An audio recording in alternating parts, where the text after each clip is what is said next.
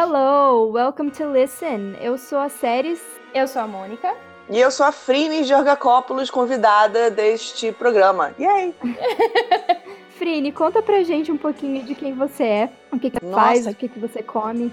Que pergunta difícil. É, hoje no Globo Repórter. é, é. É complexo isso. Eu sou uma pessoa. Aquele, aquele momento, ah, eu sou libriana, o meu ascendente é em algum outro signo que eu não sei qual é. é. Não gosto de caminhadas na praia, porque eu moro no Rio de Janeiro, é um calor insuportável. Mas assim, acho o máximo quem gosta, acho lindo o visual. Bom, é, eu sou jornalista de formação e profissão até um, um tempo atrás. Agora sou editora de aquisições na editora Arqueiro na editora Sextante. É, tenho dois livros publicados e sou absurdamente fangirl assumida de um monte de coisa, porque ser fã é ser feliz. Então, meio que por aí. Do que que você é fangirl, assim? Dá uns exemplos aí. Cara, eu tenho um problema seríssimo com personagens fictícios. Tipo, muito sério, assim. É um, você se apaixona? É um negócio... Muito, eu sou muito facinha, cara. Tipo, muito facinha. Em termos de personagem, cara, apareceu lá um cara com um olhar mais né, penetrante, assim, alguém que salvou alguém. Eu falei, acabou, tamo junto até o fim. Nossa, eu sou, eu sou muito igual, muito igual. É, boy lixo não entra, não. Quando entra esses boy lixo do tipo, ah, vou te tratar mal porque assim você se apaixona por mim. Ih, não. Aí eu já, já fico assim, já não gosto de você, eu espero que a protagonista te traia, sabe? Aquela coisa. com seu melhor amigo, que é seu irmão, aquela bem vilã. Mas eu me amarro, me amarro em, em, em, ler, gosto muito de personagens, gosto muito de romance, adoro um livro de terror, amo filmes de terror, amo de paixão filmes de terror. É, nossa, é, eu sou uma pessoa muito eclética, eu sou daquelas que adora a princesa da Disney e, tipo, filme de machadada, sabe? É, pessoa, é, é, Libra, tá vendo? É um equilíbrio, entendeu? Sim, sim. É a única vez que eu assisti um filme de terror pra valer, depois assisti um filme da Disney, porque eu não, porque eu não consigo. Eu não dá. Nossa, eu por mim eu via todo dia um. Adoro. Eu também. Uhum. Nossa, Adoro. gente. Eu tô criando coragem para começar a ler Stephen King, porque eu já sei que eu vou me borrar inteira. Começa pelo irmão dele, pelo irmão não, pelo filho dele, que é o Joe Hill, porque ah. o, Joe, o Joe Hill é maravilhoso, ele é mais econômico do que o Stephen King, então os bem livros mais, não bem é, mais. os livros não estão... Tem alguns livros muito grandes, tipo Nosferatu é bem grande, Uhum. Mas vai, vai virar filme agora, agora não lembro se é filme ou se é série, mas tem é uns série. outros filmes, uns livros dele muito bons e assim, ele é terror clássico assim no sentido uhum. de ter contos incríveis, mas uhum. ele é mais conciso, são menos personagens, é menos descrição, então assim, para quem está começando no gênero, eu sempre indico o Joe Hill porque ele te dá medo, só uhum. que você vai com mais tranquilidade do que com o Stephen King, por exemplo. Sabe? Eu até Entendi. prefiro o Joe Hill. Stephen King. Então. Uh, olha a treta! É, Não, de Conan no meio. Ele, ele, é muito bom, é bem menos, bem menos piração, assim, que o pai dele. É. Uhum. É, porque o pai dele, desculpa os fãs de Stephen King, às vezes ele não sabe terminar livro. Tem uns finais que eu fico assim, mentira que, que é isso. Tipo, para, sabe? Tem não, uns maneiraços, mas tem uns que você quer olhar, sentar do lado e falar assim, vamos, vamos refazer isso aqui? sabe? Dá meio raiva, assim. Mas o cara é maravilhoso, realmente é um mestre, não, não tem nem o que discutir, né? E daí o seu lado editora começa a se coçar. Ai, é quando o pessoal fala, ai, é maravilhoso o livro tal, eu fico olhando, eu fico assim, é, que bom que todo mundo gosta e ele vende bem. Porque é, é bom para ele, né? Pra mim. É, tá certo, ele tá muito certo.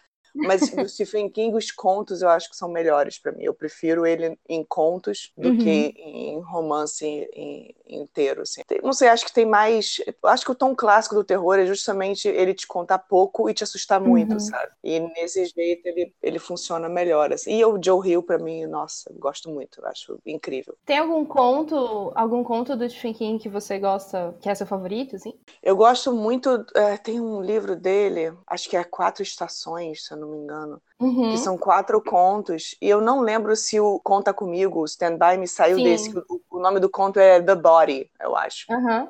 É, desse e eu livro. gosto, é, eu gosto muito desse conto, e eu gosto muito do filme também, Uhum. porque eu acho que é, é uma coisa, em termos de. Ele não é um terror, ele é mais um suspense, mas ele é um suspense psicológico de formação, porque os personagens são crianças. Eu acho muito legal, acho, acho assim, uma- de uma escrita absurda. Eu gosto muito do filme também, acho.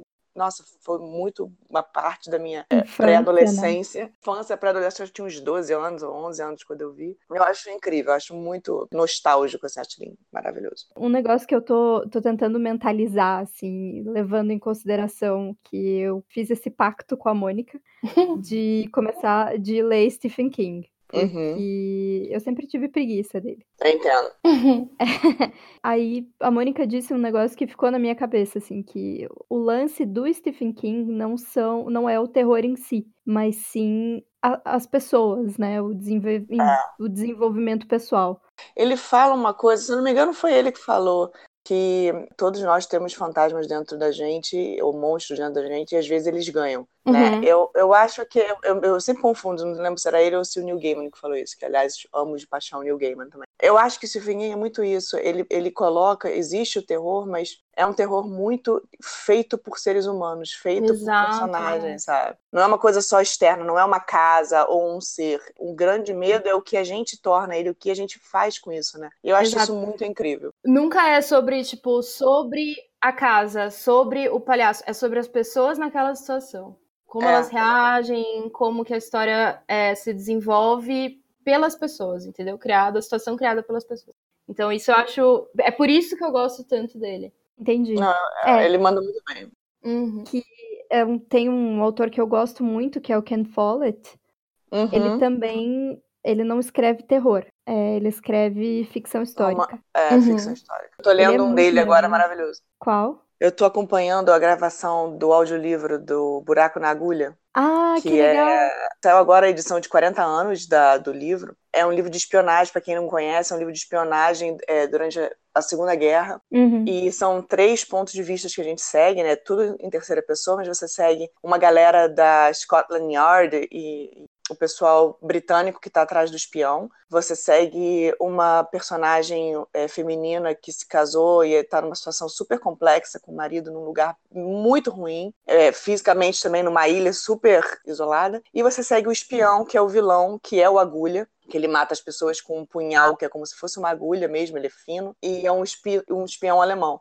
E o livro é absurdamente bem escrito. E você vai lendo, você vai ficando tensa, sabe? É muito bacana. Eu tô acompanhando a, a gravação do audiolivro e o bacana é que tá lá o narrador, o narrador do audiolivro lendo, né? Uhum. Aí tô eu sentada, ele tá numa cabine, como se fosse uma cabine de dublagem, né? Separado com som vedado, a gente escuta ele, mas ele não escuta a gente. Uhum. Aí tem um rapaz que faz a parte do som, que toma conta. Se ele errou alguma coisa, ele para, volta, né? Ele é o, o técnico. E eu sentada que vou seguindo no livro tudo, e aí vou dando pontos, né? De tom, se o tom tá certo da, da leitura, ou se é outro personagem que tá lendo, ou se ele pulou alguma parte, porque às vezes acontece, a gente vai lendo, a gente pula algum parágrafo, né? Uhum. Então eu vou seguir. Só que nenhum dos três tinha lido o livro. Então a gente tá Ah, lendo nossa. junto, sabe? Então Uhum. quando chega na parte do espião, que o negócio vai ficando, assim, a narração vai ficando mais tensa, porque a cena é mais tensa, a gente vai ficando tensa, e quando acaba, a gente, que que é isso? Que não sei o que, começa a comentar. É muito engraçado, cara. É muito bom. É tipo, pausa a gravação, pausa que eu preciso respirar. Eu preciso respirar. É, aí quando acabava, o pessoal, caraca, ele é muito ruim, que absurdo! E a gente, e a gente lê, os- ele vai lendo os capítulos normal, assim, quando chega no capítulo do espião, fica todo mundo tenso, querendo saber o que, que vai acontecer, sabe? É muito engraçado, cara. Tinha que fazer um making off dessas leituras, porque é muito engraçado. e Nossa, o Ken sim. Escreve exatamente isso, você falou, os personagens.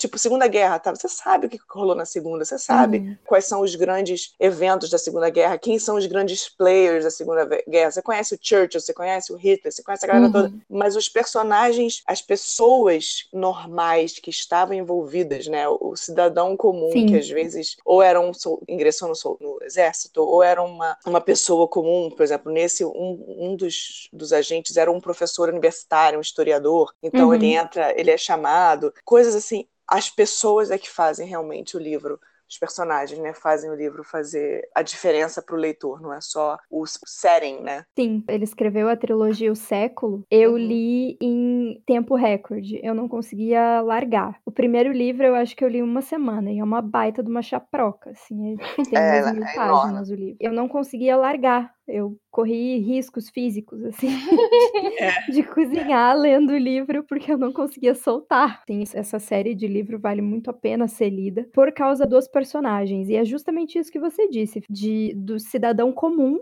que se vê, de repente, tendo que lutar por uma coisa que ele não acredita muito, ou que ele não sabe muito bem como é que ele foi parar lá, e daí as circunstâncias vão levando aquele personagem, as escolhas que ele vai que ele que ele ou ela vão fazendo, ao longo do livro você fica, você se apega realmente, você pensa, não, cara, você, você é muito burro, cara. Ou, é, é. Tipo, ah, não, vai, vai, eu tô torcendo por você, ou ou que nem, né, ah, eu espero que você morra. É. E, e, e, o engraçado é que ele, tanto ele quanto Stephen King, eles não são autores econômicos, assim, os livros são muito não. grandes. Tem alguns, por exemplo, o Buraco na Agulha não, tem acho seus, suas 300 e poucas páginas, mais ou menos, que é o, é o padrão de um livro, né, umas 400 uhum. páginas. Mas geralmente eles são maiores. Só que aí, quem não conhece, eu nunca leu o Stephen King, eu nunca leu o Ken Follett, quando você olha para aquela pataca, você olha e você uhum. fala assim, caraca, eu não vou ler isso porque eu não vou conseguir acabar. Só que eles te envolvem de uma maneira que você acha que é pouco.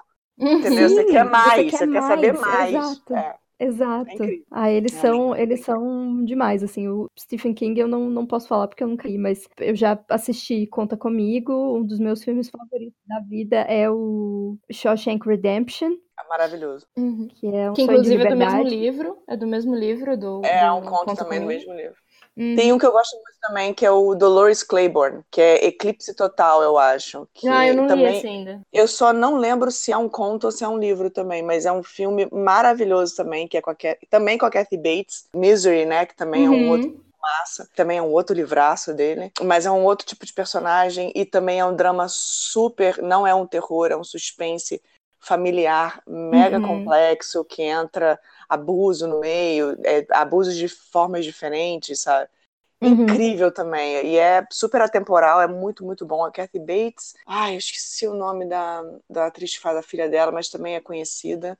Acho que ela fez aquela menina, é, Mulher Solteira Procura, e sumiu o nome da atriz, mas é conhecida também. É, é, bem bacana, procurem, porque não é um filme novo, é um filme bem, já é mais antigo, da década de 90, se não me engano, no início dos uhum. anos 2000. Acho que é a década de 90. É, o Misery também não é muito, não é muito novinho. Não, assim. é, não, também não. E também é maravilhoso. E também é maravilhoso ah, e também se mantém incrível. Tipo, eu li terminei semana passada. Ele é de 87, 88, 89, alguma coisa assim. É um puta livro. E é, e é fininho, não é, é, grande, não. Não, também não. É, é isso, um, quando ele é, um econômico. Bem econômico, é. É, quando ele é econômico, funciona também que é um espetáculo, sabe? Uhum. é muito bom. Mas é atípico. É, sim. É. sim. é bom, talvez eu, eu possa começar por esses que são mais Sim, eu, eu não sei se você viu que eu, eu recomendei, inclusive, é, começar por Misery, se, se a pessoa não, nunca leu, né? Sim, uhum. Stephen King. Eu acho que é um, é um bom livro para começar também. Sim, aí eu gosto muito do filme, eu acho Ai, terrivelmente real, sabe? Uhum. É. Tipo, é. é. o tipo da coisa que pode acontecer. É, quando Isso. eu falo que eu sou super fangirl, eu tenho um limite. Eu não sou hum. uma super fangirl igual a, a, a, a, personagem do filme e do livro, tá? tipo, eu não vou acorrentar o autor na, na cama e falo, termina o livro porque eu quero saber. Não, eu posso só me tornar amiga dele, do tipo, não, eu só quero que você me conte, mas tudo bem, eu não vou te manter em cárcere privado e te torturar, entendeu? É mais tranquilo, eu sou, eu sou, mais, eu sou boazinha nesse sentido. é, para mim depende, depende de quem, de quem é. Se for o Tom Hardy, eu não sei do que, que eu seria capaz. É, não, aí, aí rola só um cárcere privado, mas do tipo, deixa eu te fazer apaixonar por mim. Vai ser tranquilo, calma.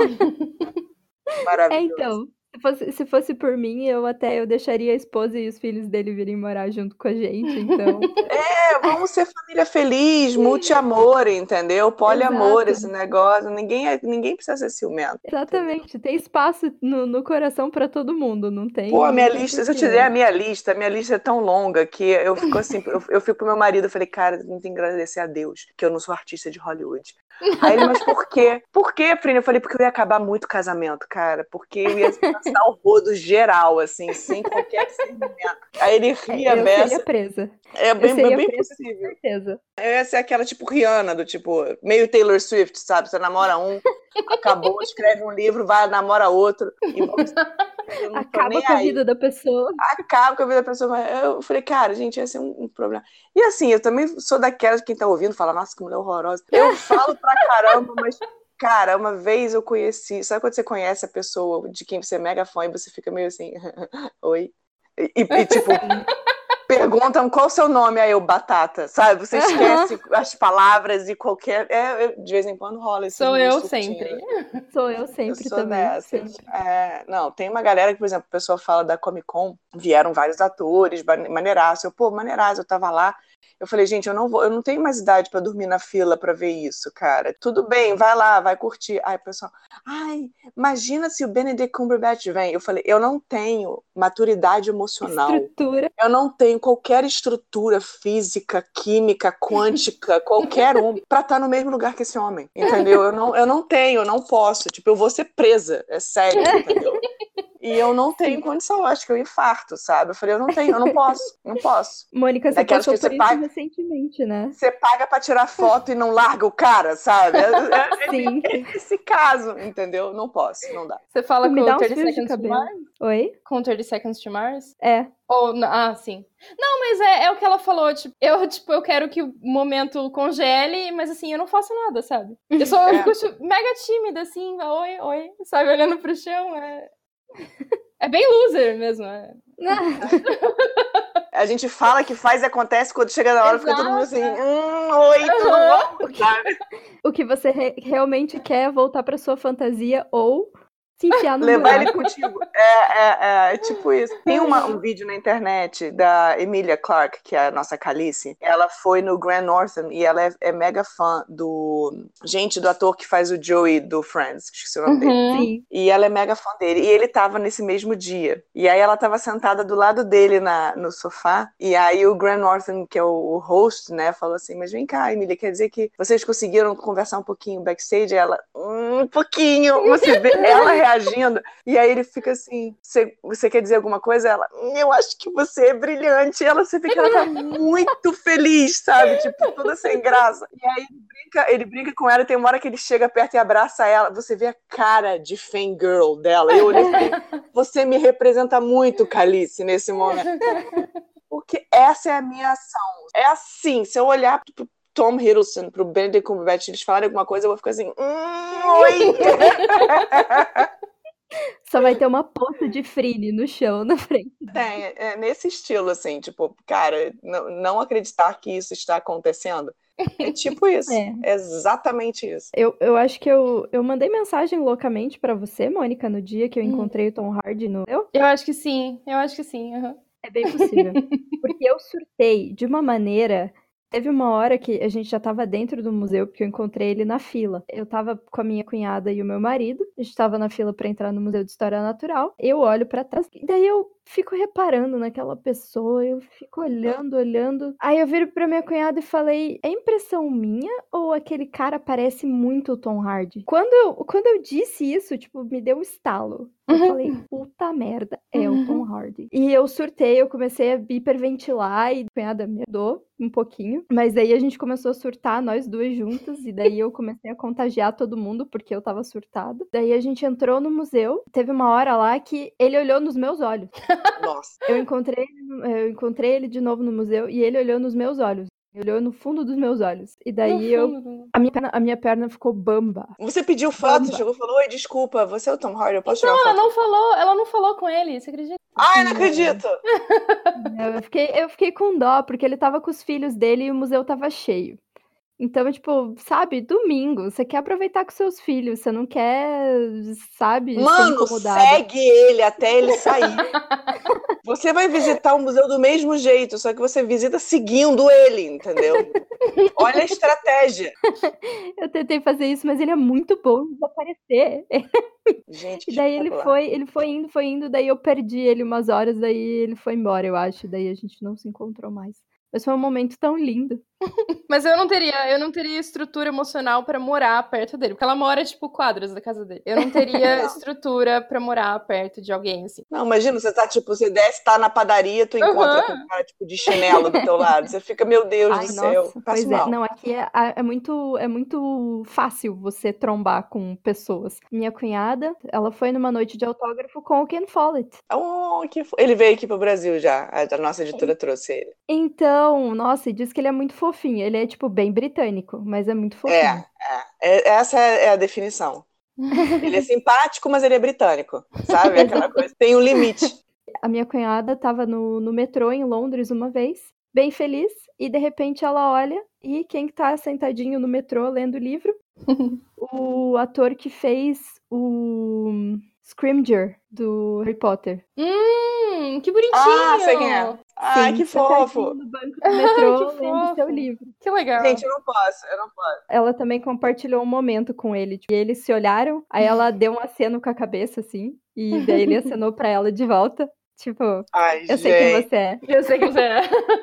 Caraca, que sensacional, cara. Não, tem, tem uns momentos assim que você olha e fala, cara, teve uma vez que eu, quando eu estive em Londres, eu tava passeando com um autor amigo meu, ele estava passeando com a gente, comigo com meu marido, a gente andando. Uhum. Aí teve umas horas que eu olhei e falei, cara, eu acho que é o Neil Gaiman. E, e, e, a gente andando várias ruas, e em vários momentos ele passou pela gente, só que tava sempre um, tipo, quase uma, um quarteirão na frente. Uhum. Então eu só via de costas, eu assim, gente, não é possível, eu acho que é o Neil Gaiman. e aí um tempo depois eu falei assim, Chris, eu acho que a gente encontrou o Neil Gaiman. Ele, cara, é bem provável, porque ele estava perto, tipo, aonde nós estávamos, é normal da galera passar. Então eu uhum. acho que era ele. Eu assim, por que, que eu não chamei, cara? Por que, que eu não fiz isso?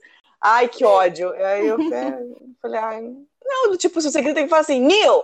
Não tá nem pelo game, mas Neil, se ele olhar, você corre, entendeu? Mas, mas não, ai, garoteei nessa. Mas deixa pra próxima. Bem. Não tem problema. Mônica, não tem fora, problema. Fora o Jared Leto, tem algum outro ou alguma outra pessoa que você correria alucinada e depois não faria nada? Na verdade, é, é o Shannon, né? É o irmão dele, não é o Jared. O Jared Isso, é tipo. Desculpa. Eu considero brother, sabe? brother. Ele, eu consigo, é eu conseguiria falar com ele. O uhum. Shannon não, o Shannon, tipo, não. Aliás, eu consegui, eu consegui fazer uma pergunta para ele. E ele me respondeu, e a gente compartilhou um momento também. Mas. mas. Para eles. Putz, tem, tem. Sei lá, tem vários. Tem o Stephen King. Que eu com certeza não conseguiria agir perto dele, tipo, existir perto dele. Mas. A Rowling, é. Uhum. Mas, ah, sim, claro, tem o Tobias, né? O Tobias uh, Summit, que é do Avantasia e do Guy. Uhum. Eu, eu com certeza já, já tive esse, essa experiência, que eu conheci eles uh, em 2009. E, tipo, eu não. Eu esqueci como falava inglês, como falava português, como falava, como respirava. Ele me perguntou, para tirar foto, ele me perguntou qual câmera ele apontava. E eu, tipo, tinha várias câmeras apontando pra gente tirando foto, né? Aí eu, aquela lá, é tipo em português. Sensacional. Então. tem vários, tem vários. Não, a Rowling é uma que, assim, eu já fiz. Eu faço muita mediação em Bienal, entrevisto muito autor, entrevistei muita gente que, que eu sou muito, muito fã, assim, me tornei amiga de algumas que eu fico assim, caraca, cara, eu admiro o teu trabalho e agora sou amiga sua, sabe? Mas a Rowling é uma que, tipo, se falasse assim, olha, vem cá, ela vem pra cá, então vamos fazer uma entrevista. Eu não sei nem por onde começar. Você desmaia na hora. É aquele momento que eu olho e falo assim, cara, eu, eu preciso, tipo, ser trancada numa casa, tipo, Big Brother contigo, pra eu conseguir entender como a sua cabeça funciona, conseguir perguntar coisas, porque sentada do lado eu vou ficar assim, cara, tipo, é tipo, Oi, eu você gosto faz de você. xixi? É, é do tipo, você faz xixi, você tem cólica? Porque eu não sei se você é uma pessoa normal, entendeu? Eu, eu não tenho que. É, é tanta coisa para perguntar, sabe? Sabe, tipo, o momento tinha muitos insultos na tua cabeça, muitas piadas.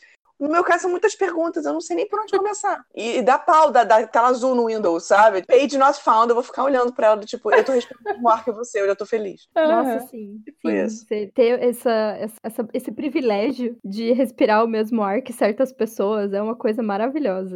Não, e o pior é que, assim, no caso da Rowling, eu tô com um ranço tão grande por causa do negócio do Johnny Depp, ah, que a minha ah, primeira sim. pergunta ia ser assim: então, no que você estava pensando? Sabe? Tipo, e, aí, isso é um problema porque ferra a nossa futura amizade. Entendeu? Porque você começa com uma coisa super assim. É, agressiva. agressiva, exatamente. não, sabe? Tipo, eu não posso falar, ai, nossa, olha, eu adoro a Luna. Vamos conversar sobre, tipo, como é normal ser diferente, tá? Não, é do tipo, o que, que você estava pensando? Porque você, tipo, cagou na cabeça dos fãs. Imagina, não posso, entendeu? Vai acabar com a nossa amizade, que vai ser duradoura e, e para sempre, entendeu? E para sempre, é. Claro. Os nossos é filhos eu... não vão brincar juntos. Pois é, como é que ela vai me chamar para passar as férias na casa dela se eu começar com uma pergunta dessa, entendeu?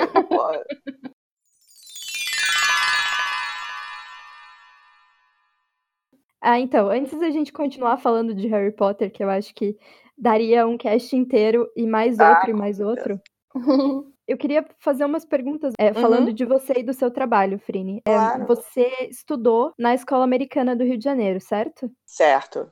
Você foi alfabetizada em inglês? Não, eu entrei na escola americana na oitava série. Eu estudei numa escola católica antes disso, é, brasileira, tradicional mesmo, mas sempre tive aula de inglês. Aí a minha mãe e a minha tia, a minha mãe e a minha tia estudaram na escola americana é, quando elas eram pequenas, né, quando elas eram é, adolescentes, e sempre quiseram que eu também fosse para lá, que o ensino é incrível e tal.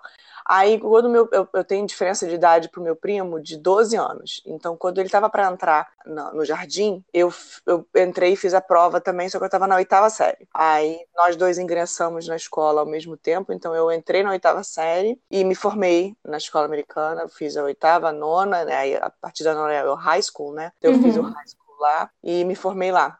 Você era, você era cheerleader, né? É, fui cheerleader também. Tão bom, gente. Ai, foi muito bom, adorei. Foi uma época muito gostosa, muito bom. Conheci meu marido na escola, gente. Meu marido é a gente, a gente é high school sweetheart. A gente muito se conheceu. Ai, que fofo! É, a gente conheceu e começou a namorar na época da escola. Nós somos, estamos casados há quatro anos, mais ou menos. Três anos de casado, vai fazer quatro anos esse ano, mas moramos juntos há quatro. E só que a gente namora há 23. A gente tá junto há 23 anos. Então é a vida. Uhum. É uma vida. Ai, que fofo. Muito é. fofo.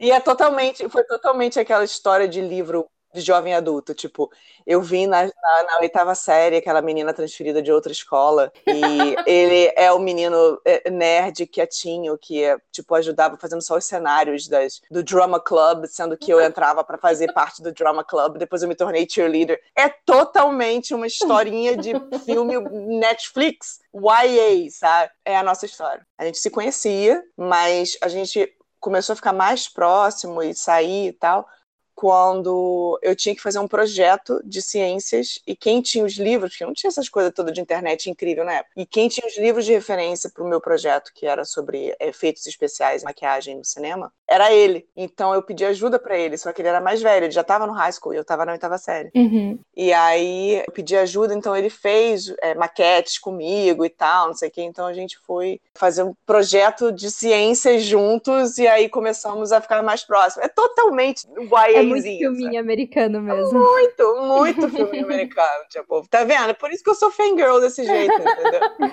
É e ele pediu, eu tô me sentindo estranha, que eu sei, tipo, várias coisas da sua vida. Ele pediu você em casamento na Disney. Foi, foi, porque eu trabalhei na Disney em 98 e 99, foi os primeiros grupos que foram para lá. Tanto que eles recrutaram ainda dentro da escola, agora já não é mais assim, é pela STB e tal. Eles recrutaram lá na escola, aí eu passei, fui trabalhar lá e eu trabalhei na Main Street do Magic Kingdom, que é o meu lugar favorito do mundo. E eu trabalhei lá, e aí foi lá que, anos depois, quando a gente foi pro Halloween, que é a época que eu também mais amo do ano para sempre. Natal é over, overrated. aí eu, eu, a gente foi para lá e ele me pediu em casamento na Disney. Lá no, na Main Street na época do Halloween. Então, ah, muito fofo, é, gente. Perfeito. É. E, gente, e, anos depois, quatro anos depois, se não me engano, a gente casou no Halloween, no dia 31. É o romance puro, né? Você, uhum. você casar, você ser pedido em casamento na Disney, primeiro de é. tudo. Que deve ser um sonho. Eu nunca sonho fui. Sonho de princesa, né? Literalmente é, então. de princesa.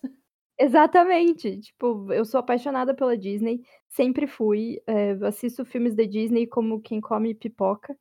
Uhum. Toda vez que eu tenho nada para fazer, eu coloco alguma coisa da Disney e canto junto e falo junto. E é insuportável assistir filme da Disney. Adoro. É, eu reconheço isso. É, deve ter sido assim, sei lá, o supra-sumo do fofo. Não, e ele é muito tímido. Ele é muito. Ele é o oposto de mim. Tipo, eu adoro uma bagunça. Ele é muito tímido. Então, quando foi. Porque ele, a gente junto, ele falava assim para mim durante anos, né? Se eu te pedir em casamento em público, você não vai negar, né? Aí eu falei, não, a gente tá junto. A gente tá junto há, tipo, quase duas décadas pra, pra eu dizer não. Porra, não, não, óbvio né? que eu não vou negar. Aí, ah, não, porque eu fico sem graça. Eu falei, não, claro que não. Aí, quando a gente tava lá, e foi no, foi no dia que a gente tava completando, acho que 16 anos juntos, e a gente tava, foi, foi um dia que foi só nós dois, porque a gente viajou com, com um grupo de amigos, né? Uhum. Só que eles tinham ido pro Busch Gardens nesse dia e a gente foi pro Magic Kingdom só nós dois. Falei, ah, então vamos aproveitar o nosso aniversário de namoro juntos no Magic Kingdom. Aí ele foi tirar foto com a gente na, no Main Street, que dá direto pro castelo, né? Uhum. uhum. Aí ele foi, deixou a mochila no pé do fotógrafo, falou no ouvido do cara, né? E eu lá, empolgada, querendo tirar foto. Aí ele falou no meu ouvido assim: Eu quero saber se você quer casar comigo. Eu falei: Ah, meu bem, claro que eu quero.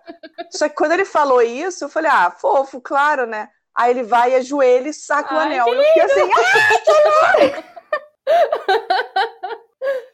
ah, passei mal. Ah, mas eu literalmente passei mal. Sabe quando você fica tão agoniada que eu falei, então agora eu tenho que ir ao banheiro? Foi, foi muito engraçado, cara. Olha, eu fiquei muito feliz. Aí fiquei besta, ficava o dia inteiro só olhando pra mão. Fiquei muito boba, cara. Que muito apaixonadinho. Ai, sim. É, daí a gente fica apaixonada pela pessoa e pelo anel e pela situação. É. E aí a gente De fica novo, casada assim, naquele instante. É, não, o dia inteiro, assim, né? Empolgadinho. Não, e o melhor é que uh, aí eu liguei, avisei minha mãe, né? E tudo, e aí minha mãe avisou que ele tinha, antes de sair de viagem, ele tinha vindo e conversado com os meus pais. Ai, gente, que fofo! Então, ele... E eu não tô sabendo. Ah, eu não tava sabendo. E aí eu contei pra minha mãe, e aí depois eu liguei pra minha amiga e falei pra ela, né? Ai, pediu em casamento, não sei o que. Ela, ai, que lindo! Lá, lá, lá, lá. E falamos, gritamos, desligamos. Daqui a pouco toca meu telefone de novo, eu atendi ela. Eu vou ser a primeira a escolher a, a, a cor do vestido, porque de Eita. madrinha. Eu assim, gente, mas eu acabei de pedir, calma. Ela, não importa.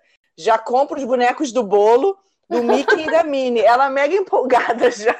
Já planejando tudo. Já planejando tudo, sabe? Eu falei, gente, que figura.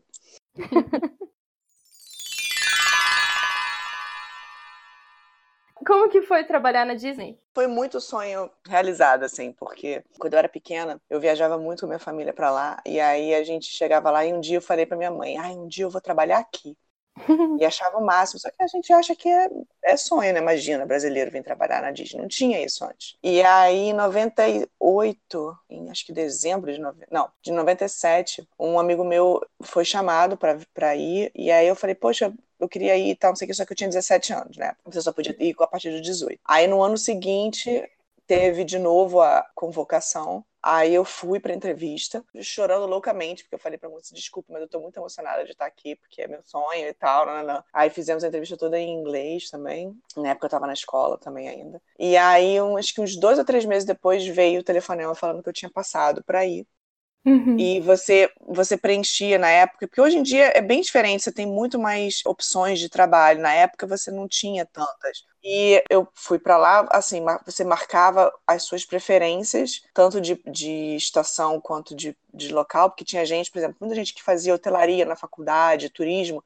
Normalmente o pessoal pedia para ficar em hotéis, porque hum. o aprendizado era maior. Eu acho que uhum. eu fui a única que ainda estava na escola. Muita gente já estava indo, é, já era de faculdade. Então era, era um, um outro, uma, uma, outra visão, né? Aí eu fui cair na, na o que é chamado Main Street Operations, né? Que aí era Parade Audience Control, então era a galera que fica nas paradas é, colocando corda e tudo para deixar as pessoas protegidas, né? Para ninguém ser atropelado por nenhum personagem. E Park Greeter, que é a galera que fica fica nas, na entrada do parque, que fica na, nas catracas. Hoje em dia você tem uma catraca diferenciada, que é com o Magic Band que você passa, ou você bota o teu ingresso.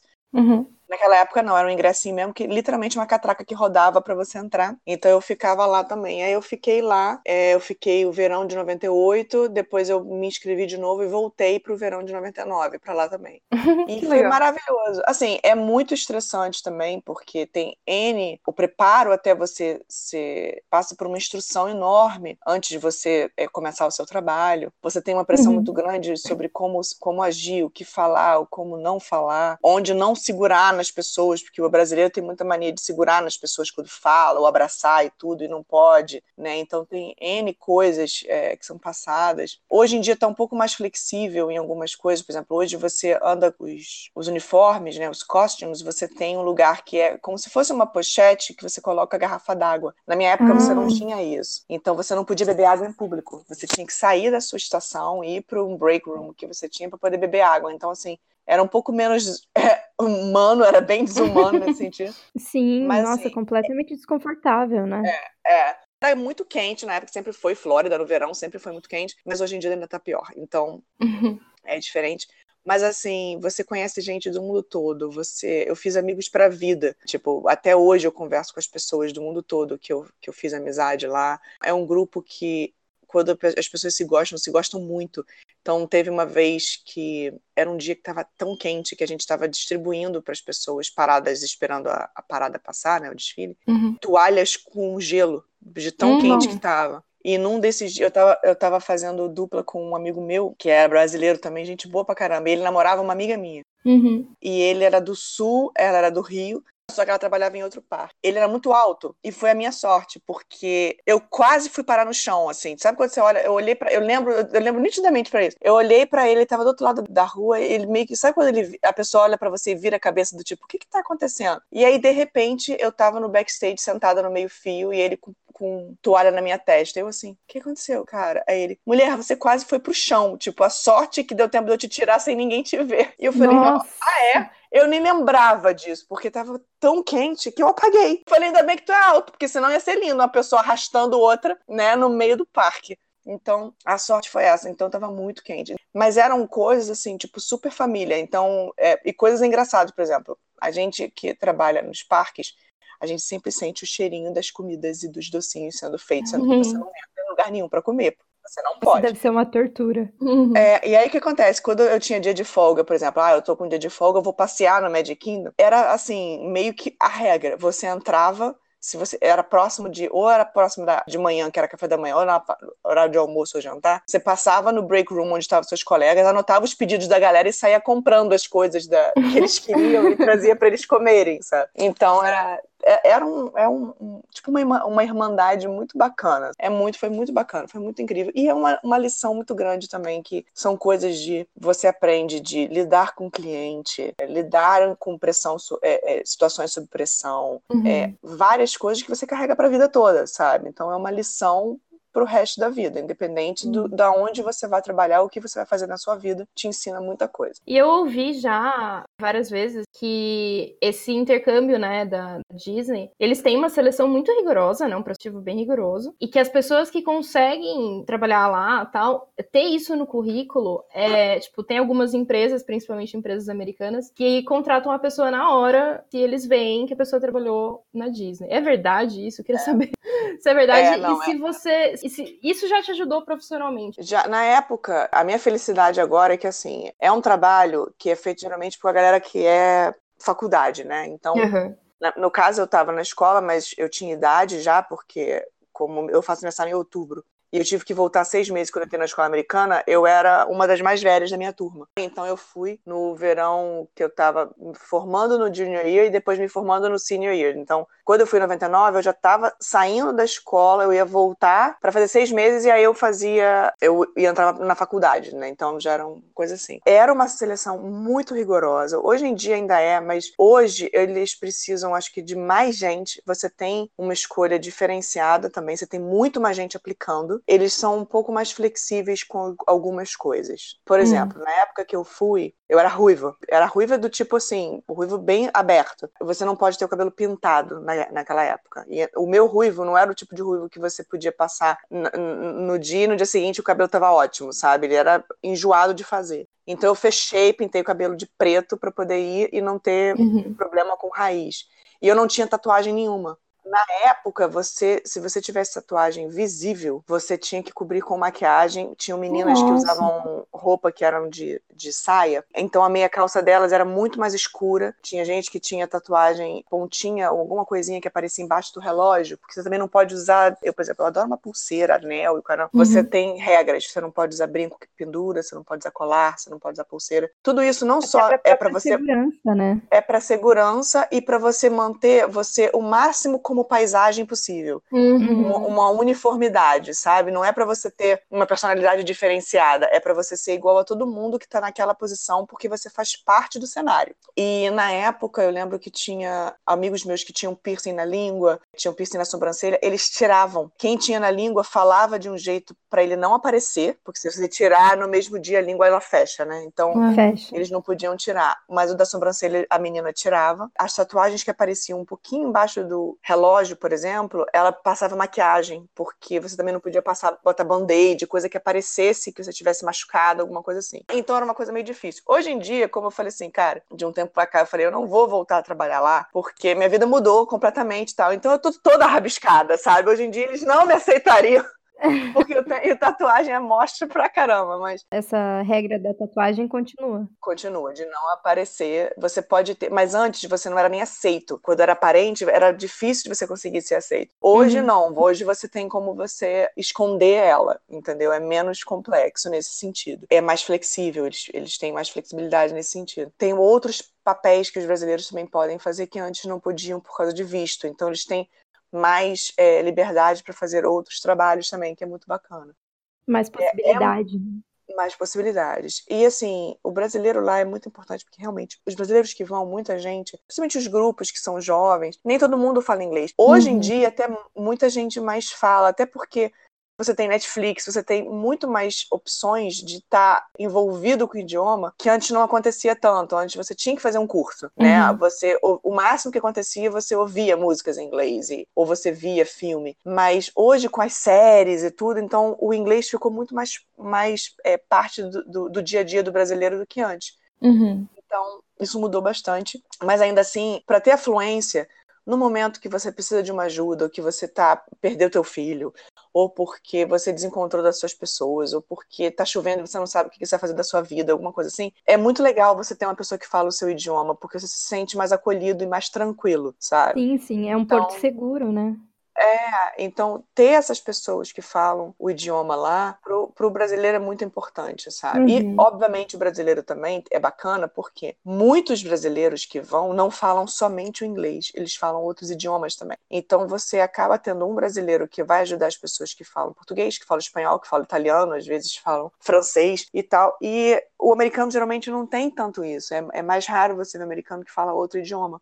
Uhum. Já o brasileiro não, é, é, ele gosta de falar outras línguas, né? Então é muito bacana isso. E outros europeus também, que às vezes você tem lá franceses que estão lá para falar o francês, mas também falam italiano, falam outros idiomas e assim por diante também. Então é muito bacana isso. E é um, ainda é uma, não só a seleção é muito rigorosa, quando você tá lá, o teu, a gestão do seu trabalho é muito rigoroso. Então lá eles têm regras muito do tipo, ah, você faltou três vezes, a terceira vez que você faltou, você vai voltar para casa, acabou o teu trabalho aqui. Uhum. Então, eles são muito caxias com isso, e isso eu acho que é muito importante, porque não só é uma, uma regra para a empresa, porque é uma empresa que é um, é um império, uhum. e você, você entra no parque, você entra num hotel da Disney, você tem absoluta certeza que você vai ser bem atendido, sabe? Não existe essa dúvida. E eu acho que isso vem muito dessa rigidez na, na essa gestão. disciplina essa disciplina. E tudo não é uma coisa que é dada uma ordem, que é uma coisa. Eles explicam o porquê.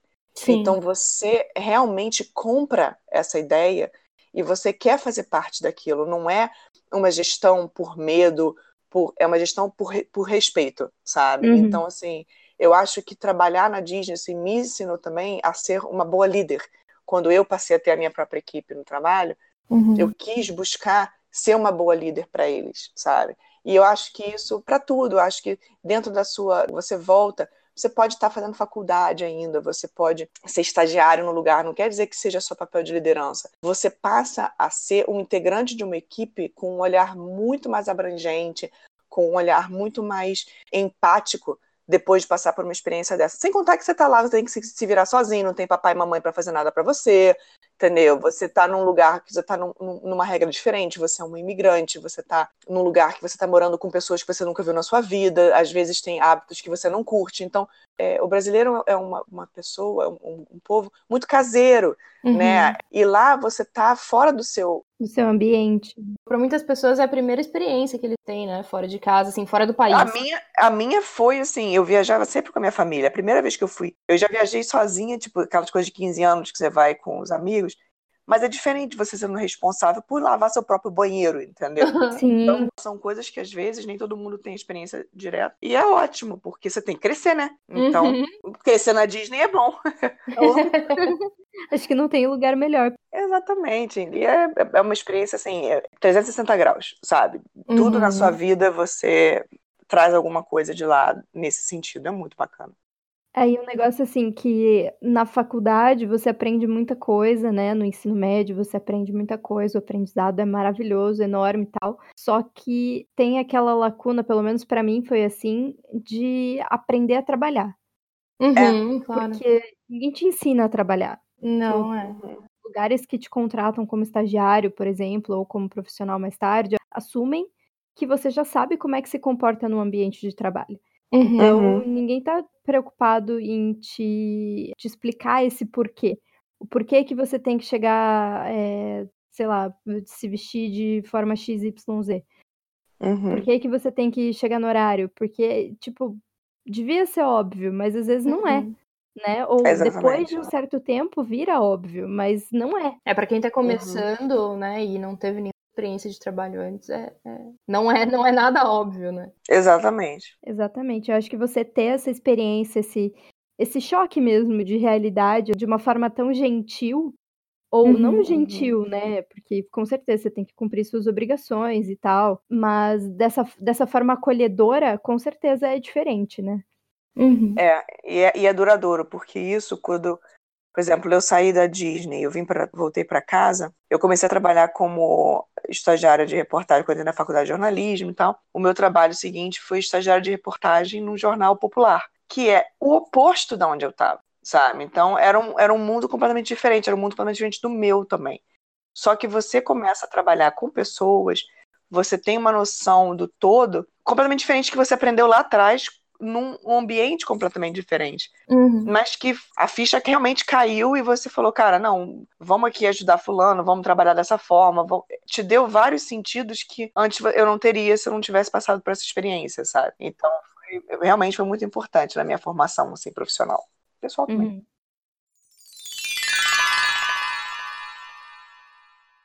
Puxando um pouquinho já para experiência como escritora. Você aproveitou essa, essa experiência que você teve nos Estados Unidos, esse, esse aprendizado que você teve do inglês, para escrever em inglês hoje em dia? Eu escrevia muita fanfiction em inglês. A minha fanfiction de Harry, que é mas até hoje eu não acabei. Ela é em inglês, acho que eu escrevi outras em inglês também. Eu escrevia muito em inglês. Quando eu fui, não lembro exatamente quando eu comecei a escrever em português, acho que quando eu comecei a escrever por um site, resenha de filme, e depois eu comecei a escrever resenha de livro, eu comecei a ler mais em português também e em inglês, porque eu lia muito em inglês. Harry eu li em inglês. A maioria dos livros que eu pegava de fora eu lia muito em inglês. Então eu acabava escrevendo muito em inglês. Quando eu fui para a faculdade, estava já mais pro fim da faculdade, eu comecei a escrever mais em, em português também. Uhum. Muito tempo depois é que eu comecei a escrever também, me envolver mais com livros, por causa de Harry também, mas além dele, que eu comecei a me envolver mais com livros, aí eu comecei a escrever mais em português também. E aí fiquei, faz bastante tempo que até que eu não escrevo nada em inglês, mas aí eu comecei a escrever em português, escrevi fanfictions em português também, antes de, de entrar para os meus livros mesmo, para os meu, meus contos autorais meus, né? Que, personagens meus e não emprestados. Sim. Aí foi isso, foi, foi nessa forma, assim. A gente acaba aproveitando sempre de tudo, né? Não tem nem como separar, né? É, você pega referência de tudo quanto é lugar, né? Uhum.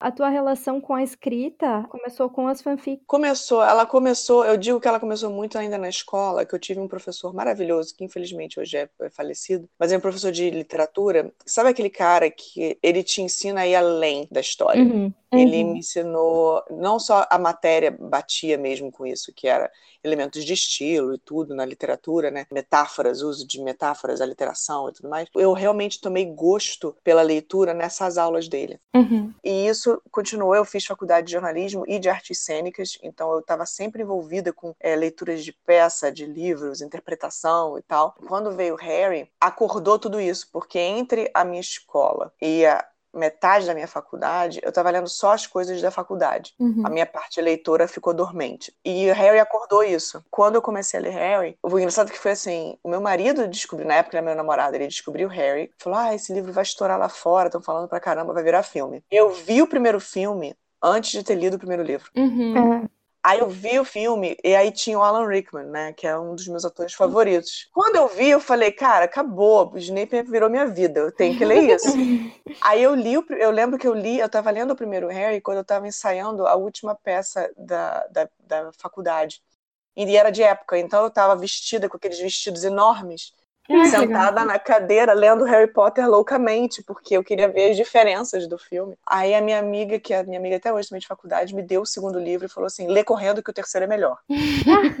Aí eu li o segundo correndo, li o terceiro numa tacada, porque eu sou louca pelo Prisioneiro de Azkaban, para mim é o- é o meu favorito. Sim. Li o terceiro, li o quarto, e aí não tinha lançado o quinto ainda. E eu fiquei assim, como assim? Agora? Não tem mais? Ah, essa Eu- eu espera assim, é mas- horrível, né? É, e aí eu entrei, né? Aí eu entrei no fandom, porque aí você Sim. vai descobrir os- as pessoas que estão tão alucinadas Tão quanto malucas. você, Uhum. que estão assim, cara, o que, que vai acontecer nos próximos? Aí eu comecei a fazer parte do fandom de Hair, da gente se juntar, começar a discutir teoria, o que, que vai acontecer. Ah, era muito gostoso essa época, gente. Muito gostoso. Muito. saudades. E eu, com- é, e aí eu comecei a botar em prática o que eu tinha aprendido com aquele professor. Uhum. de buscar os elementos de estilo para poder prever o que, que vem por aí. E aí eu comecei a, a puxar tudo isso e foi sensacional. E aí fizemos eventos enormes, comecei a entrar nessa, nesse mundo de eventos também, até Harry acabar. Acabou Harry eu fiquei assim, e aí, acabou Harry.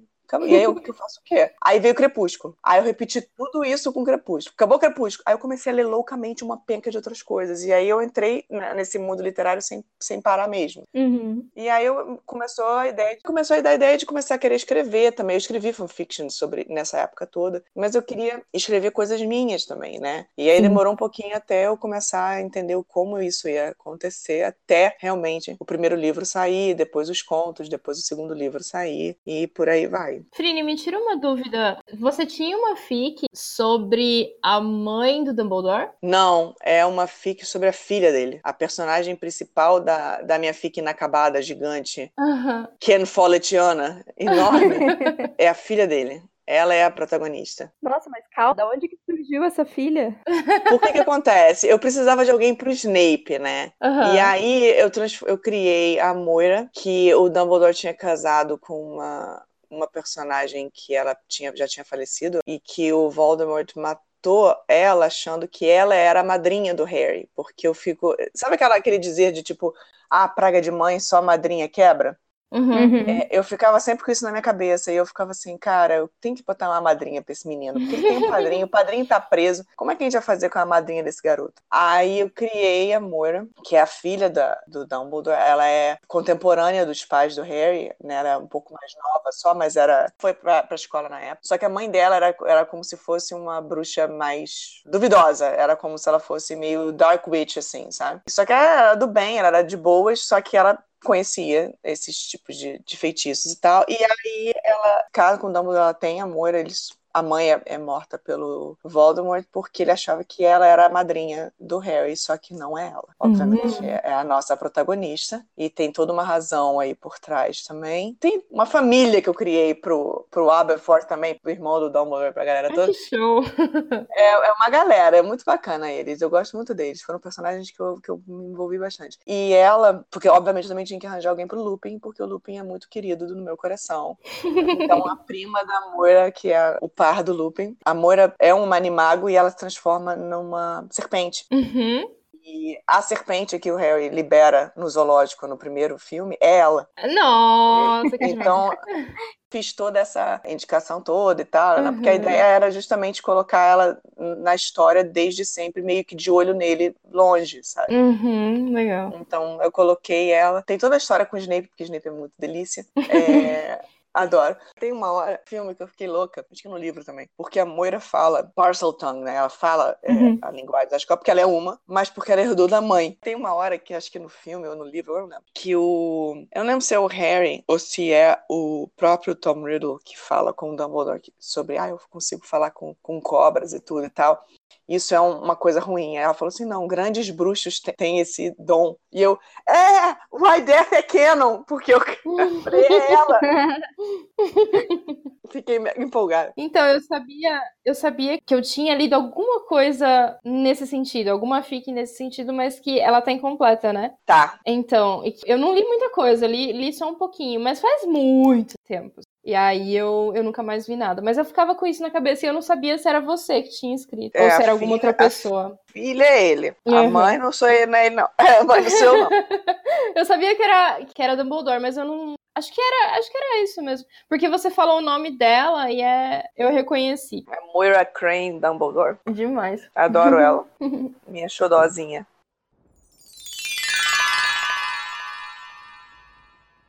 A sua paixão por Harry Potter começou desde que saíram os primeiros livros, né? É, desde que saiu o primeiro filme, para falar a verdade, porque foi, eu vi o primeiro filme antes. E não parou?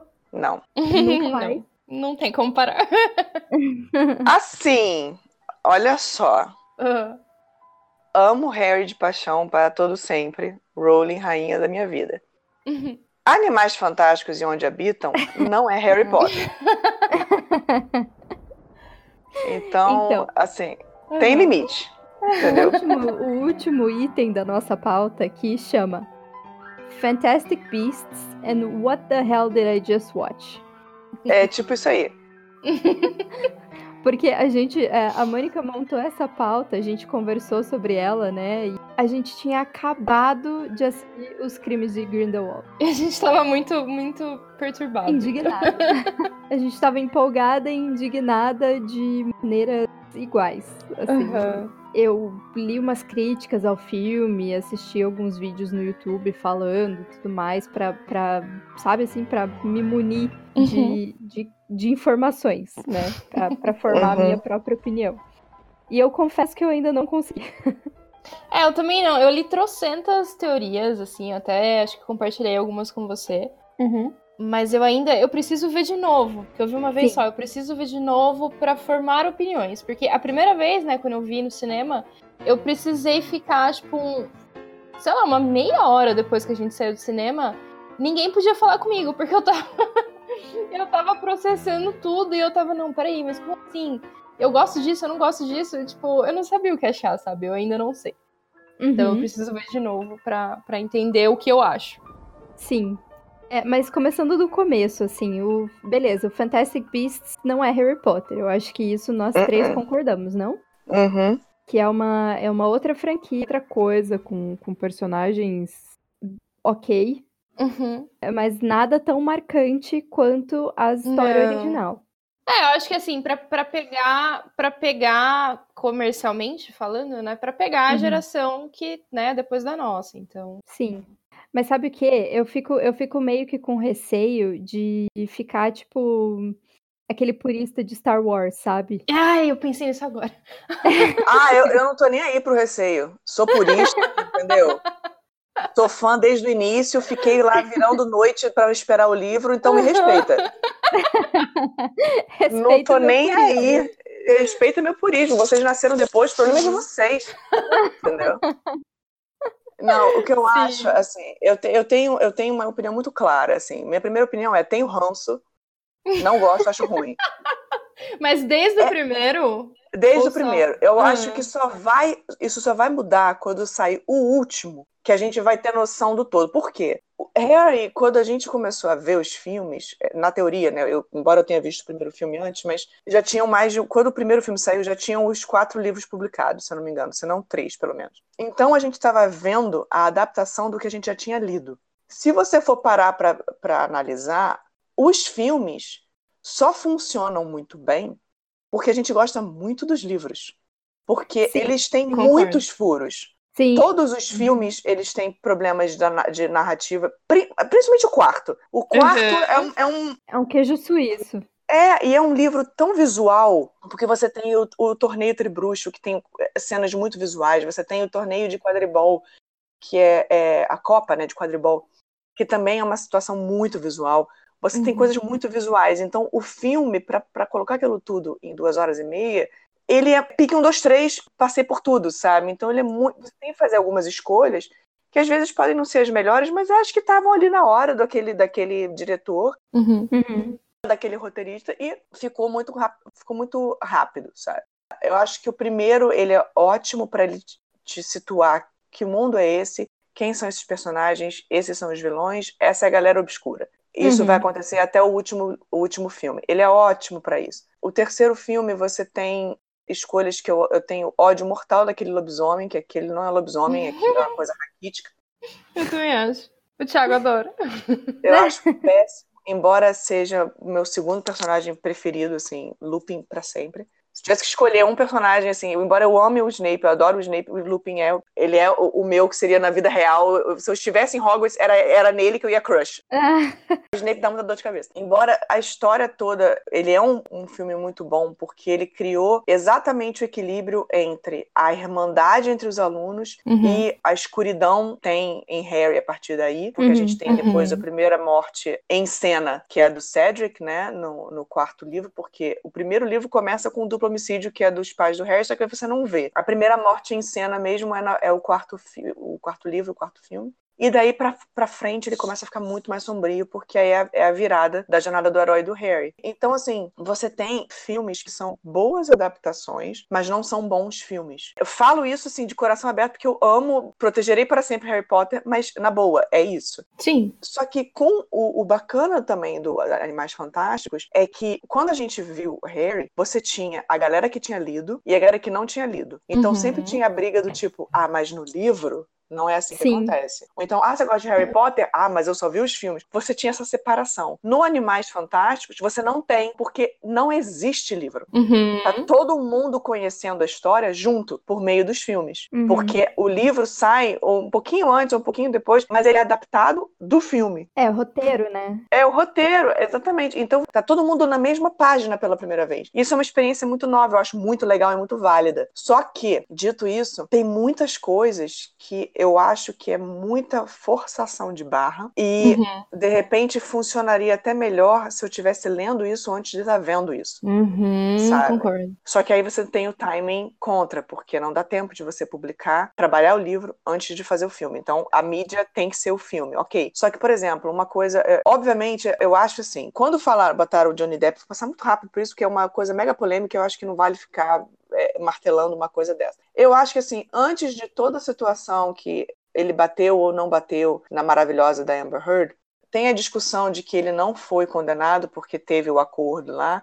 Uhum. Tem discussão de que justamente por ter o acordo, então na verdade aconteceu. Teve outros problemas com outras pessoas de outros filmes durante esse, esse meio tempo também, ok? Antes disso tudo, que já eu acho que já é um, um erro muito grande de gestão de crise da Warner, que eu acho que se eu tenho, se eu contratei o cara e tá rolando esse processo, na mesma hora eu falo, paga a multa, enche o bolso dele de dinheiro, porque a gente tem, a gente é Harry, a gente tem esse dinheiro, contrata outro cara para fazer esse filme. Sim. Mas não fizeram isso. Digamos que não tivesse isso, tá? Independente disso. Ele é um ótimo ator? É. Ele não é o Grindelwald. Uhum. Sabe? Eu olho e eu falo, esse não é o look do Grindelwald. O Grindelwald, uhum. quando a gente conhece ele no último livro do Harry, por meio da escrita da Rita Skeeter, é, por causa do Dumbledore, daquela biografia do Dumbledore, ele é um bruxo muito carismático, uhum. que tem uma lábia absurda. E Sim. ele é aquele que movimenta massas, não por medo, igual o Voldemort, que é aquele vilãozinho do tipo, vou destruir o mundo e aí reinar sobre as cinzas. Não. Ele é do tipo assim, eu quero viver em conforto porque eu, eu mereço isso e uhum. vocês não têm que ter esse privilégio porque vocês são trouxas. Ele é o ápice do vilão, porque ele uhum. é aquele cara que quando ele fala as coisas absurdas, você para para questionar se ele não tá certo, sabe? Sim. Então, assim, ele é um mega vilão. Ele é um vilão que conseguiu conquistar o Dumbledore. Sim. Que seria o ápice do bom, sabe? Eu acho que ele tinha que ser aquele cara visualmente, tipo, se você tirar a cabeça do Johnny Depp, a roupa tá ótima. Mas ele tá tão diferente, sendo albino, tendo um olho de cada cor e o caramba, uhum. que ele sai, ele cria um afastamento que eu acho que não deveria ser. Ele deveria ser aquele personagem que você olha e fala assim, mas ele, mas eu gosto dele, mas ele é muito ruim. Por que, que eu gosto dele? Sim. Uhum. Na, na minha cabeça seria ser ou o Jude Law. É, que é o Dumbledore, no ou... caso. É. Exato. Ah, que eu acho que ele funcionou. Desculpa, acho que ele funcionou extremamente bem como Dumbledore. Foi, foi a minha grande surpresa, na verdade, porque uhum. eu achava que eu não ia gostar. E eu, tipo, chorei a primeira cena inteira dele de emoção por estar tá vendo. E eu nem gosto tanto assim do Dumbledore, entendeu? então, só, só, concluindo, assim. Eu não tô falando que uma, um invalida o outro. Tipo, ah, esse, ele, ele não poderia ser nunca o Dumbledore. Mas eu acho que, é, que ele, como Grindelwald, ia funcionar muito bem. Porque ele é puta carismático.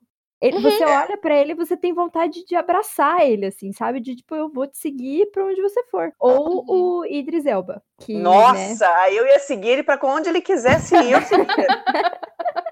Não tô nem aí. Mas Fringe é genocídio. sabe? É, mas Fringe é genocídio, não importa, é o Idris Elba, cara. Nossa, aí eu ia seguir, aí eu ia, tipo, ia super falar pro Dumbledore, meu filho, faz todos os votos possíveis, meu filho. Dá teu sangue, dá teu coração, larga Hogwarts, vai ser feliz com esse homem, porque, meu Deus do céu. Idris Elba é um que é totalmente, oi, qual é o seu nome? Batata, porque que homem é esse? Ele seria um ótimo Grindelwald. Um, um, também que eu acho que seria um ótimo Grindelwald, que também tem problemas que foram resolvidos também, é, de bater em, em, mulher, é aquele maravilhoso que faz o Magneto, que eu esqueci o nome dele agora, gente. Ah, o Fazbender. Fazbender, Fazbender hum. também seria um ótimo Grindelwald. Com o Jude Law seria um puta chip, sabe? Sim. uhum que você olha é. para eles dois juntos e fala, meu Deus, now kiss. Porque, é. porque, assim, quando eu li também, eu falei, porra, eles eram grandes amigos. Eu, eu imagino muito, tipo, aquele, tipo, Frodo e Sam, sabe? Uhum. Que são amigos para qualquer coisa. E aí, quando ele para e fala, não, peraí, mas você não pode fazer isso, tá errado. E aí um tem que se voltar contra o outro mesmo com o coração partido, porque. É a coisa certa a se fazer. Exatamente. Uhum. E aí, quando a Rowling falou, ah, não, não, ele é gay, Primeiro eu, falei, eu parei e falei assim, cara, para que na minha versão ele não é, ele é assexuado. Porque, tipo, o Dumbledore é o Dumbledore, ele é tipo Merlin, sabe? Ele não é nada e ele é tudo, entendeu? Mas a partir do momento, não, vamos abraçar isso, vamos abraçar isso. Então, abraça isso. Não uhum. anda pelas beiradas, entendeu? Uhum. E é o que está acontecendo. Eu até achei, o pessoal falou muito, ah, não vai ser abertamente homossexual, vai ser errado isso, não sei o quê. Eu vi no filme, para mim tá muito claro que um era apaixonado ah, pelo outro. Sim, claríssimo. E Tá claro. E assim, não, não achei ruim, achei que ficou, ficou sutil como deveria ser, até uhum. porque ele nunca abertamente falou isso nos livros, até porque a gente descobre isso ele já falecido. Eu achei que ficou ótimo, e ele, e ele falando toda hora do tipo, eu não posso ir contra ele, eu não posso me mover contra ele. E ele olhando no espelho, você vê que aquilo tá torturando ele. Eu acho isso muito maneiro. Toda essa questão do relacionamento deles, eu acho que no filme ficou muito bem trabalhado. Ficou. A única coisa que me dá raiva é que é o Johnny Depp, cara. Tipo, Sim. pô, bota...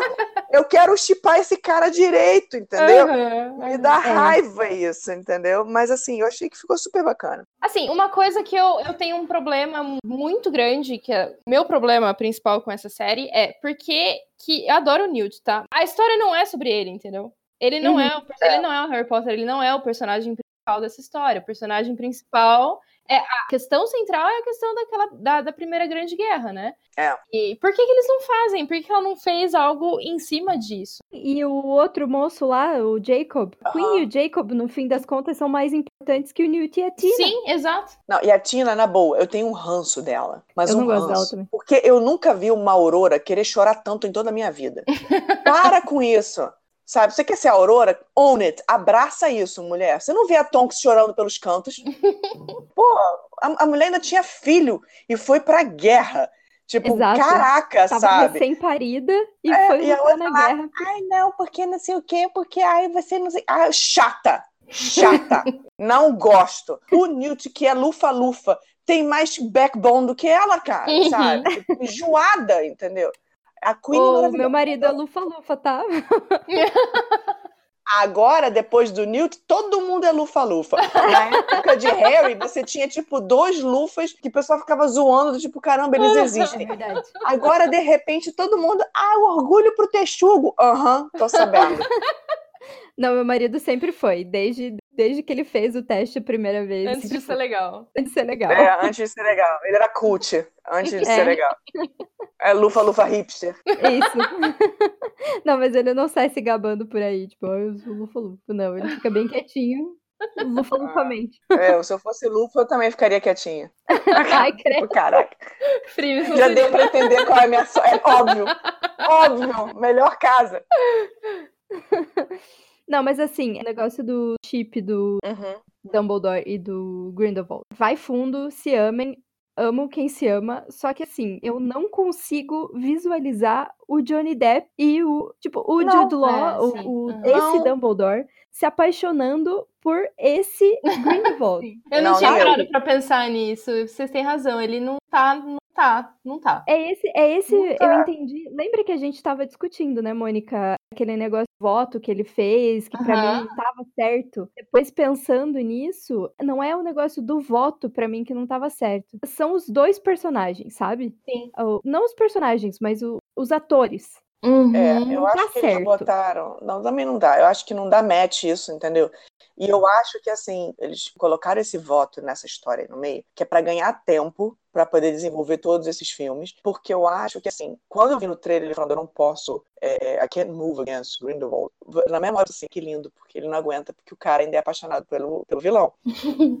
aí, aí você, você fala assim, é uma escolha do tipo, eu não consigo fazer isso, então eu preciso mandar outra pessoa pro abate, porque eu não consigo fazer, porque o Dumbledore é assim, uhum. ele, é, ele, é, ele é aquele mestre safado uhum. que não Sim. conta a história inteira pro mocinho, e o mocinho uhum. se ferra Uhum. E depois ele, ó, oh, meu Deus, você não sabia de nada, mas tinha que ser assim. O Dumbledore também é do tipo assim, ele é grifinório porque a Rowling quis, tá? Porque são serino pra cacete nessa história. Exato. É. E aí, eles votam, eu acho que esse voto foi colocado nessa história justamente para ganhar tempo para desenvolver filme.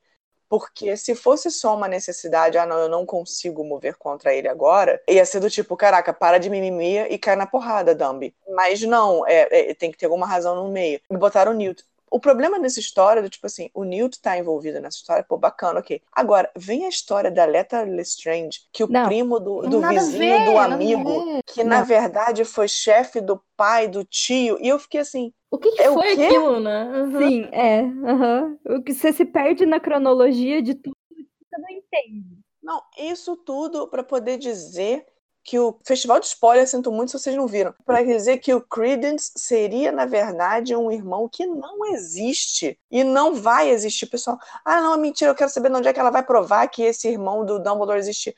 Não existe. Isso chama manipulação de vilão, irmão. Porra, fizeram toda essa história para depois a Aleta lamber em chama azul, entendeu? Uhum. Do nada, uma personagem que podia trazer um, um, um monte de coisa pra, pra história, porque a fala dela, que ela diz para ele: você nunca conheceu um monstro que você não conseguisse amar. Pô, isso é incrível, ainda mais pro sobrenome Sim. dela. Uhum. Eu falei, gente, usa isso pelo amor do Senhor, escritor.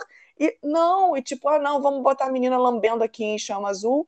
Aí vamos levar o Nicolas Flamel para fazer um, um, feitiço meia boca no cemitério, para explodir um cemitério que não tem razão para ser explodido. Eu fiquei assim, gente, por favor, o que, vocês estão fazendo? Direito. É. Aí a bibliotecária lá do mal, a menina veio, tem direito de ver o volto que é dela.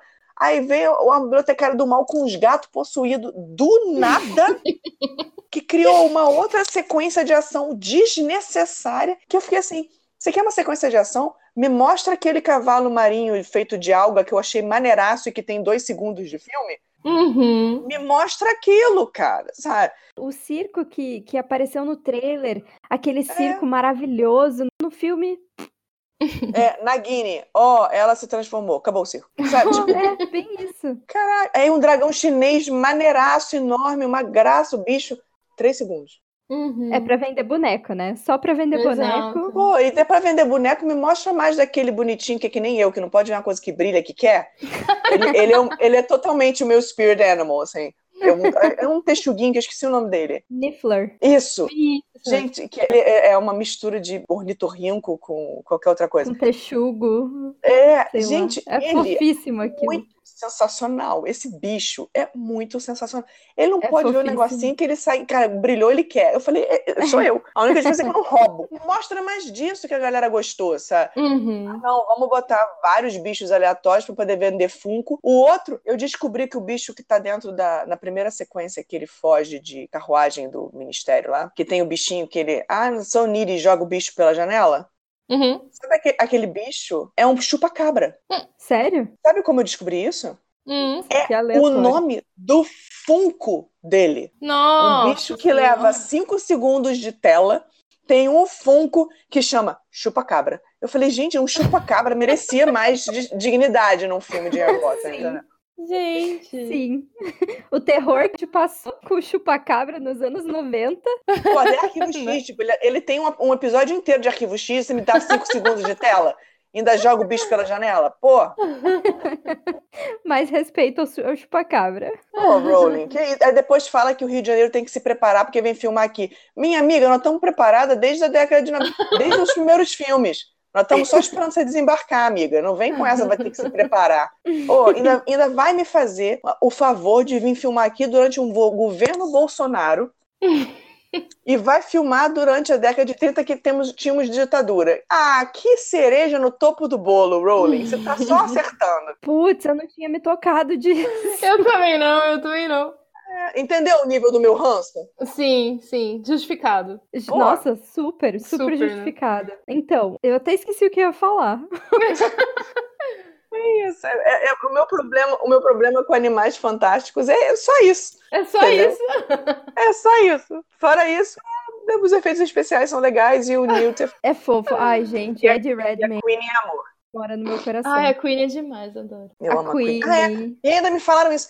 Ah, estragou a personagem. Eu falei, estragou? Nossa, Ela nada. é todos nós. Se você votou no Bolsonaro, você é a Queen. É, entendeu? Porra, sabe? Tipo, você tem um vilão que prega uma parada que tá levando a galera a acreditar que é uma coisa boa e aí você sabe que a coisa não é boa. Sim, eu conheço várias queens, entendeu? Uhum. Tipo, uhum. É, isso não, a pessoa foi levada pro lado negro da força, sabe? Eu acho uhum. uma personagem incrível. Gente, a hora que ela começou a ouvir o que o Grindelwald tinha para dizer ali naquele, naquele cemitério que ele estava, no cemitério, aquele uhum. picadeiro, e ela começou a se aproximar assim, falando: "Não, vem, vem com a gente, tipo, vem comigo, é só o que ele quer, faz amor e harmonia". É. Ah, eu comecei a socar o meu marido no cinema, tipo, que massa! e era uma coisa, eu acho que era uma coisa que, nossa, fez todo sentido, velho. Muita evolução dessa, da personagem foi excelente. Lindo, foi, né? Desde, foi, foi lindo, foi lindo de ver, foi bem legal. Adoro a Queen. Queen é Ah, ela é fantástica. Eu acho que eu quero ver mais dela. Eu quero ver os próximos filmes por causa dela e do Jacob. Uhum. E, Ai, Jacob, e eu quero, ah, eu quero ver também o que, que vai acontecer com essa história de irmão de, de irmão de Dumbledore. Ah, eu espero muito, muito, muito, muito mesmo de verdade que seja onda do Grindelwald mesmo, porque se eles fizerem isso ser verdade, vai cagar toda a história que a gente conhece. É, e a Rowling tem esse problema de vez em quando de estragar as coisas, né? Uhum. Porque fala, ah, não, o Dumbledore era gay. Tá, ok, até aí, tudo bem. Mas aí eles começam a falar que um monte de coisa. Que... Isso também é uma coisa que me incomoda muito. Muita gente saiu do armário depois de ter lido Harry Potter. Uhum. E não só saiu do tipo assim, teve a força de poder chegar para a família, chegar para os amigos, ou até para si mesmo e falar que, gente, eu sou homossexual, ou eu quero abraçar o fato de que eu vou me tornar transgênero porque esse corpo não me pertence e tal. E isso de uma saga na qual nenhum personagem é explicitamente gay. Uhum. Uhum. E eu acho isso incrível, porque assim, não quer dizer, não tem que estar tá lá um personagem explicitamente que te traz uma, uma, uma, uma referência que você se sinta representado, mas você se sentiu. Eu, eu, não precisava ter um personagem brasileiro, uma mulher lá brasileira, para eu me sentir representada lendo Harry Potter. Uhum. Eu achei isso muito legal, porque ela conseguiu na escrita, por mais que as, os personagens dela não fossem todos repletos de representatividade, a escrita era. A luta dos personagens, tudo daquilo, a personalidade deles, tudo era representativo. Isso foi muito bacana. Uhum, sim. Só que agora a gente está num momento que a gente busca muito mais representatividade em livros. Uhum. E aí tem muita gente demonizando Harry Potter, ah, porque não é uma escrita representativa. Peraí. Uhum. É, é muito mais da tua interpretação, né? É, e eu acho que assim, existem duas coisas. Você tem que acreditar naqueles personagens, uhum. mesmo que você não concorde com eles, ou mesmo que você não se veja neles. Existem histórias que você, que você tem que ter personagens que, cara, se você é uma mulher gorda, você tem que ter personagens protagonistas incríveis que são mulheres gordas. Se você é um cara negro, você tem que ter personagens que são homens negros que são protagonistas das suas histórias. Você tem que ter isso. Mas uhum. é impossível você ter isso em toda literatura. Uhum. Você não vai ter, até porque tem histórias que não vão conseguir colocar todas as informações e não, não precisam ter que. Mas eu acho que tem que ser escrito de um jeito que você compre a briga daqueles personagens, mesmo que não seja a sua. Exato. Você não precisa se identificar, mas você tem que acreditar naquilo. E eu acho que Harry é muito isso. Sim.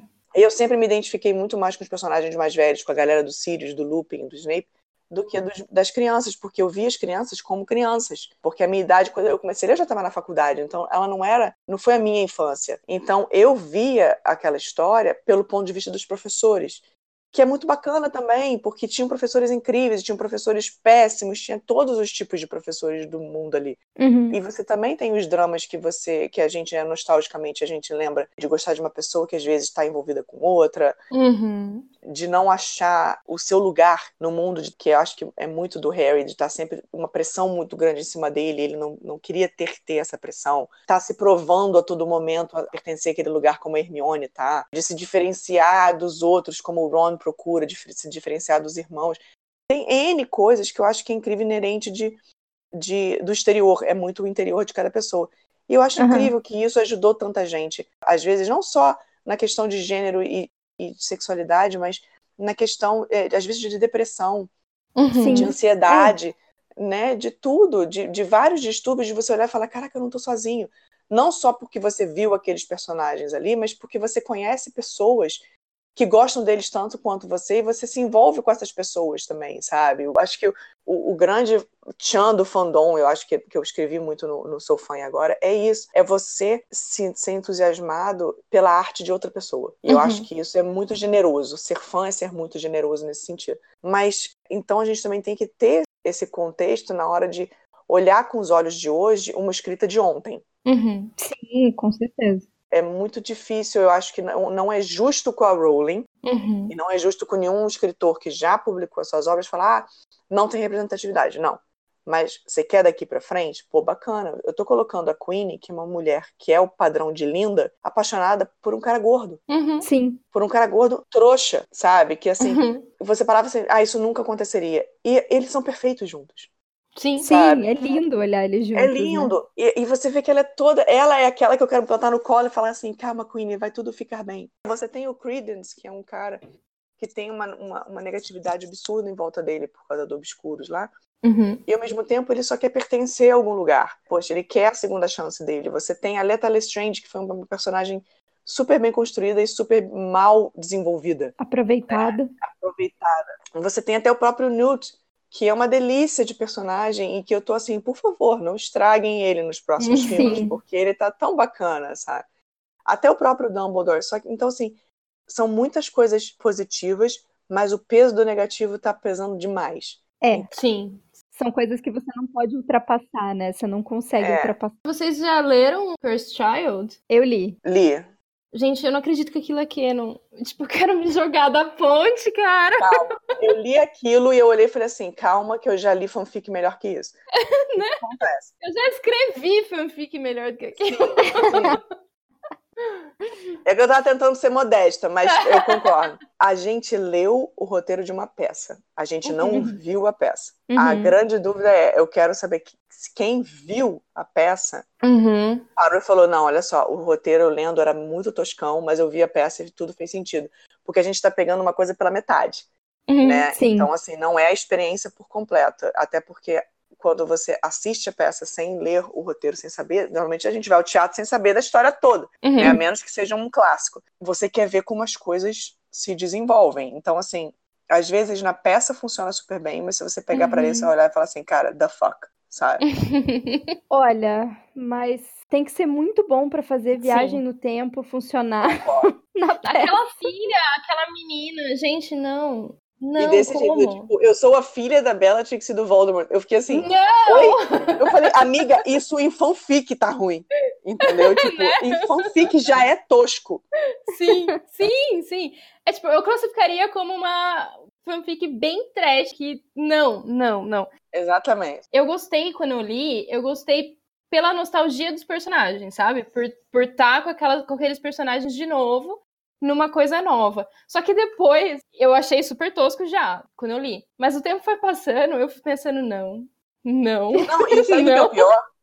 Ah, isso estraga uma história que seria incrível, porque você tem o filho do Harry, uhum. na Sonserina, sendo amigo do filho do Draco, e uma amizade que eu tô assim, me dá mais um tempinho que isso vai transformar em amor direto, sabe? Uhum, então, eu tô gostando muito. Eu falei, gente, isso vai ser muito sensacional. E todo, assim, o questionamento do Harry como pai. Sim, tipo, tudo isso, né? Isso eu achei muito maneiro. Isso é legal, é, exato. E eu falei, cara, cadê a valorização disso? E, tipo, enquanto isso, você tem o Ron dando problema conjugal com a Hermione. What? sabe? É, é, muito ruim, entendeu? São é. coisas que eu fico assim, para, eu não quero isso. Conserta, volta no tempo essa porra. O pessoal que defende que a Hermione tinha que ter acabado com Harry vibra. É. Fica, tipo, não, galera, não. vocês entenderam tudo errado. Vocês leram errado, lê de novo. E se, e se chegar à mesma conclusão, lê de novo, porque não tá é. certo. Não é assim que funciona. Quem tem, quem tem amigo do, do sexo oposto, do, do gênero que não é o seu, uhum. sabe que isso só não é possível, mas é, tipo, extremamente saudável e é lindo. Uhum. E você uhum. tem que você tem que transformar qualquer amizade, qualquer coisa assim, em romance, sério, que preguiça que Ué, me tanto dá. tem uma, uma, uma cena que eu gostei muito que tem no filme, não tem no livro, eu não lembro se tem no livro. No... Deles dançando? Deles dançando. Que eles param, olham um pra cara do outro, tipo. É... Não tem no livro? Não, não tem. tem não lembro. É uma cena que funciona super bem, do tipo, se tivesse alguma coisa, aconteceria ali. Ali, é um, exatamente. quebrar o gelo da tensão de não estar tá com o Ron, de estarem numa situação mega problemática e tudo. Uhum. Que eles estão ali um pro outro, mas que eles não conseguem passar disso porque não tem o porquê. E eu acho isso muito, foi muito bem feito. Achei que foi lindo como eles fizeram. Foi muito fofo. Adorei. Legal. Sim.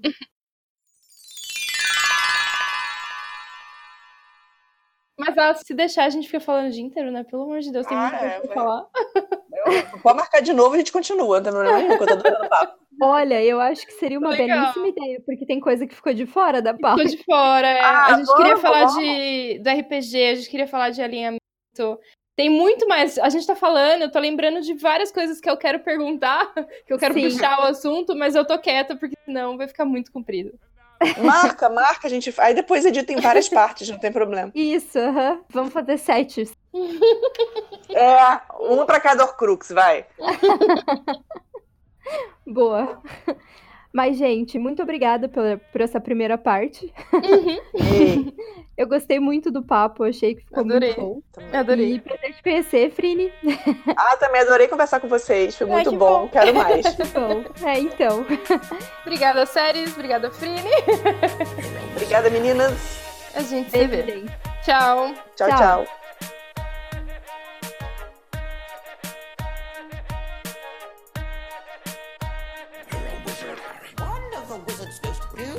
Skills is levitation, or the ability to make objects fly.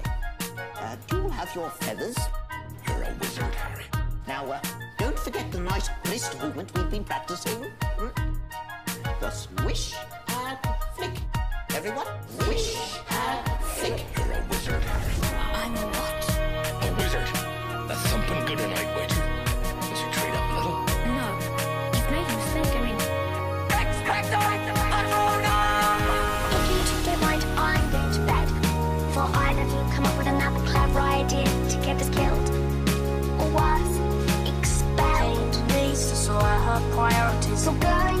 Someone's fire. Besides, you're saying it wrong. It's Leviosa, not Leviosa. No, Stop, stop, stop. Wingardium Leviosa. You're a wizard. Now, today we will be transforming animals into water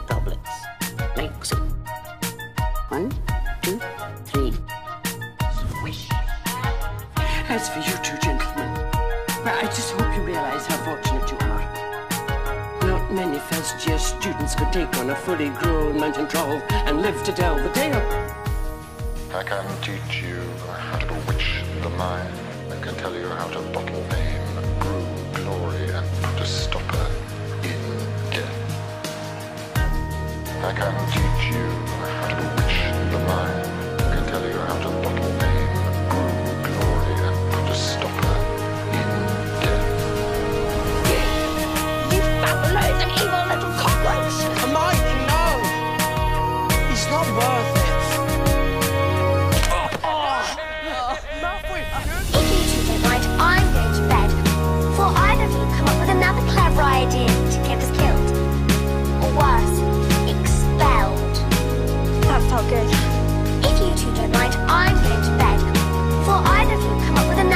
Idea to get us killed. Not good.